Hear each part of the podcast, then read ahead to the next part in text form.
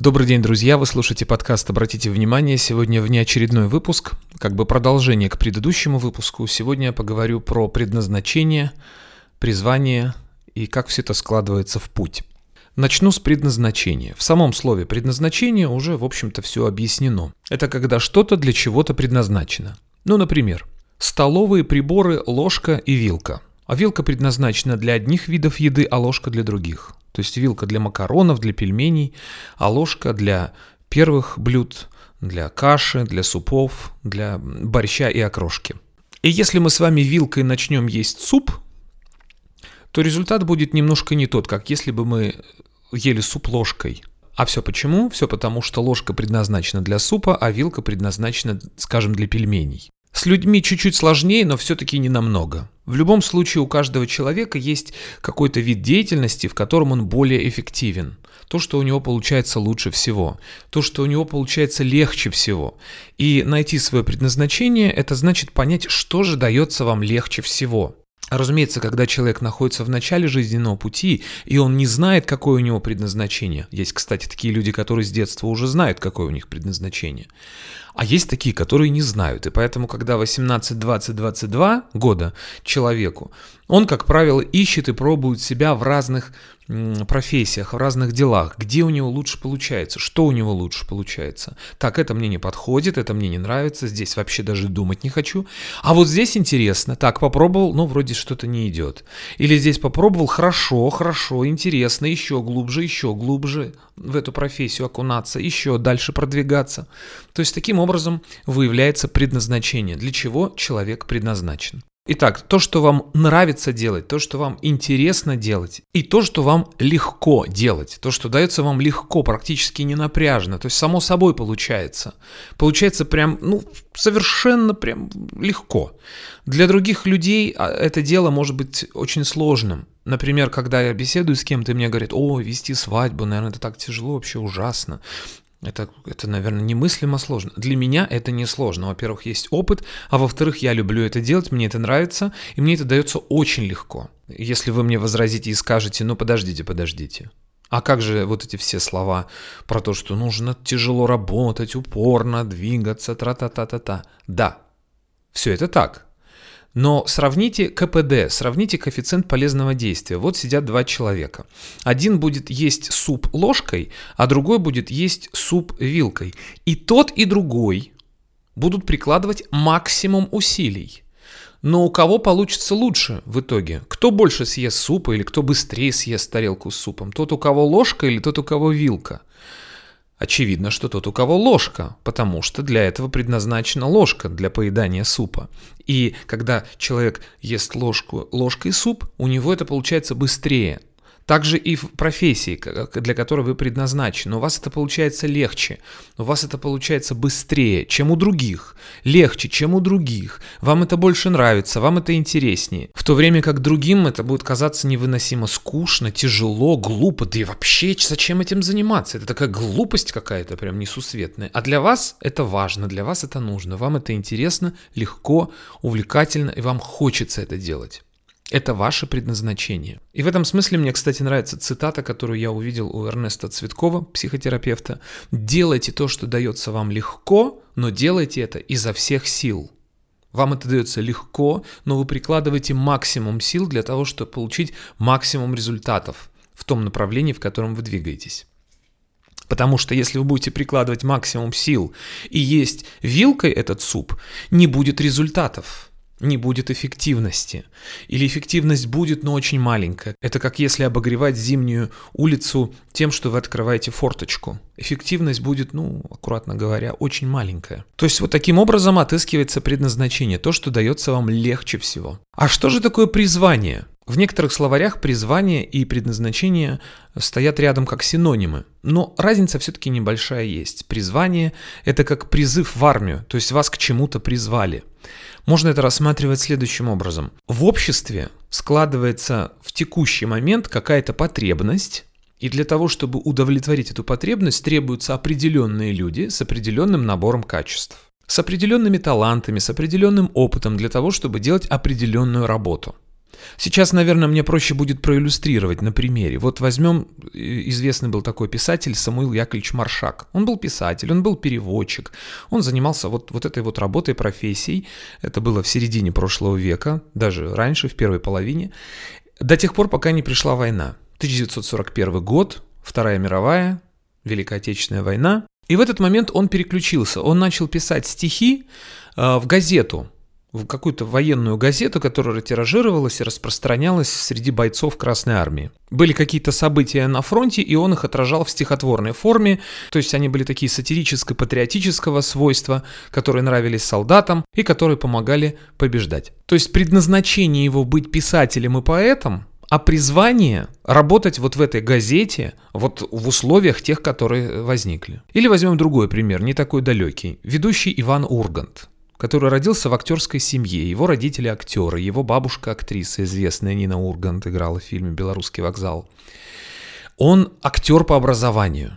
Но наступили 90-е, и он был подростком в это время, и совсем другая ситуация возникла. Советское, точнее российское уже кино было в ужасном упадке, но была при этом потребность в ведущих. А, и он пошел работать на MTV.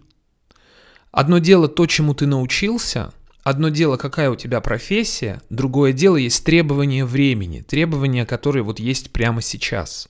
И он стал ведущим. Сначала на MTV, потом на других каналах, в итоге сейчас у него передача «Вечерний Ургант», но даже сейчас, когда он беседует с тем же Антоном Долиным про кино, Видно, как он в этом заинтересован, видно, что это его стихия, это его профессия, ему нравится этим заниматься. Когда к нему приходил его друг, товарищ, приятель, коллега Игорь Золотовицкий, тоже актер, и они беседовали про капустники, про вот эту актерскую импровизацию. Видно, что он скучает по этому, что он хочет этим заниматься. Видно, какой он профессиональный актер, когда он переодевается и изображает разных героев в разных пародиях которые выходят в рамках передачи «Вечерний Ургант». Талантливый, профессиональный, яркий актер из актерской семьи, э, но все-таки он больше востребован как ведущий. Он умеет играть на фортепиано, у него коллекция гитар, он даже сделал свой проект «Гриша Ургант», где он с усами. Но нигде он не достиг таких результатов, как в качестве ведущего, потому что у него призвание быть ведущим потому что именно таким хотят его видеть зрители. Именно в такой форме он нужен обществу. А сам он при этом может хотеть все, что угодно. Ну и вот еще один из недавних примеров. Евгений Чичваркин, известный предприниматель, который был в гостях у Юрия Дудя, рассказал о своей истории. Что он в 90-е годы сначала работал на Лужниках, на большом огромном вещевом рынке, где он торговал китайскими пуховиками, потому что в тот момент, а, и с учетом того, что он был молодой парень, он мог реализовать свои таланты и свои амбиции вот на этом рынке. И он там торговал этими пуховиками. Потом он набрался опыта, плюс он повзрослел, и он уже открыл свой магазин, а потом сеть магазинов по продаже сотовых телефонов, которые именно тогда, в конце 90-х, начали обретать популярность. Они только-только-только появились, потому что в конце 90-х сотовых телефонов практически ни у кого не было, были у многих пейджеры. Потом начались перемены в политике, в бизнесе, еще что-то. В итоге сейчас он э, живет в Лондоне и торгует э, дорогим алкоголем. Но он как был продавцом, он так им и остался. То есть он был продавец-предприниматель с большими амбициями э, в самом начале, на Лужниках. Потом он торговал сотовыми телефонами. Сейчас он торгует алкоголем. Но так или иначе он по-прежнему остается продавцом или, ну окей, предпринимателем, таким большим, амбициозным, ярким, динамичным, но тем не менее его предназначение именно в этом – быть предпринимателем-продавцом. А призвание – это немножко другое. То есть это когда вы уже реализуете в существующих условиях свой талант и свое предназначение. Продолжая приводить примеры известных людей, вот скажем Радислав Гандапас, известный бизнес-тренер, который говорит, что его призвание в том, что он учитель. Он был учителем. Он начинал как учитель в обычной школе в Одессе. И он, может быть, бы и таким был всю свою оставшуюся жизнь, если бы не развалился союз, и не возникли вот эти финансовые сложности и так далее – возникла новая потребность на рынке. Потребовались бизнес-тренеры. То есть в новых условиях, когда был Советский Союз, а сейчас мы строим капиталистическое общество, потребовались бизнес-тренеры. Но откуда они могут прийти? Из разных, конечно, областей, но в первую очередь из преподавательской среды. То есть сначала он учил детей в школе в Одессе, обычных маленьких детей, а потом он просто стал бизнес-тренером, но его предназначение быть учителем, а призвание быть бизнес-тренером. Вы скажете, а почему я только известных людей привожу в пример? Ну, просто у этих людей огромные амбиции, и они очень известные. Не у всех есть такие огромные амбиции. Предположим, если у того же Гандапаса не было бы таких огромных амбиций, то он, возможно, был бы до сих пор бы учителем в Одессе. И если бы у Чичваркина не было бы таких амбиций, то он, возможно, бы до сих пор был бы продавцом. Но окей, Лужники закрыли, он был, я не знаю, кассиром в пятерочке, допустим. Так же, как и Иван Ургант, был бы каким-то обычным э, актером в обычном петербургском театре. И он точно так же бы на Новый год бегал бы по елкам и вел корпоративы. Только, конечно, у него гонорар был бы не 40 тысяч евро, а чуть-чуть поменьше. У подавляющего большинства людей таких амбиций нет. Есть вполне скромные амбиции, чтобы реализовать свои какие-то минимальные базовые потребности, чтобы не голодать, не быть нищим, но вполне вот зарабатывать, оплачивать свои счета, ну, может быть, путешествовать, купить себе хорошую одежду – для этого совсем не обязательно зарабатывать миллиарды долларов. Подводя итог, если у вас есть предназначение быть учителем, вы учителем будете всю жизнь. Будут меняться времена, будут меняться требования, будут меняться стандарты обучения, будут меняться ученики, предметы будут меняться, вы будете меняться, вам, может быть, вначале э, захочется преподавать историю древних времен, а потом вдруг вы захотите переключиться на русский язык и литературу, допустим, такое тоже возможно. Но так или иначе, это ваше призвание быть учителем. Или, предположим, вы любите автомобили. У вас не очень большие амбиции, вы можете быть простым водителем или вы можете быть автомехаником, но если у вас большие амбиции, вы хотите заработать много денег, вы можете стать каким-нибудь дилером или каким-нибудь менеджером в крупном магазине по продаже дорогих автомобилей и зарабатывать гораздо больше денег, потому что у вас больше амбиции. Таким образом складывается жизненный путь. Предназначение, плюс призвание, и мы видим это в виде результатов, которые появляются. То есть можно проанализировать, можно увидеть. Когда человек находится в самом начале жизненного пути, сложно предсказать. 18-летний Женя Чичваркин, продавец китайских пуховиков, про него разве можно было сказать, что он сделает такую головокружительную карьеру и с такими изгибами и поворотами?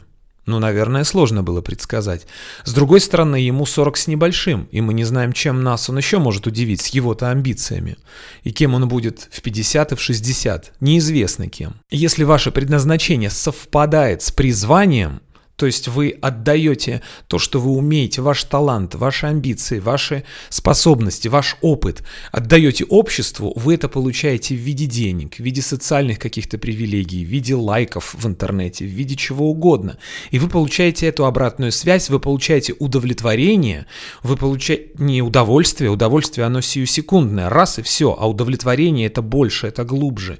Вы чувствуете, что вы на своем месте, и это дает вам сил, это дает вам энергию, это дает вам еще больше энергии для того, чтобы двигаться дальше, для того, чтобы каким-то образом дальше приносить пользу людям, окружающим, и через это получать и удовольствие, которое может быть сиюминутным, и глубокое удовлетворение, которое длится дольше и чувствуется гораздо глубже. Но даже если вы знаете, какое у вас предназначение, и даже если это совпало с потребностями в обществе, то есть совпало с вашим призванием, все равно будут моменты сниженной мотивации и такие периоды затишья, о которых я, как и обещал, поговорю 15 июля. Счастливо пока.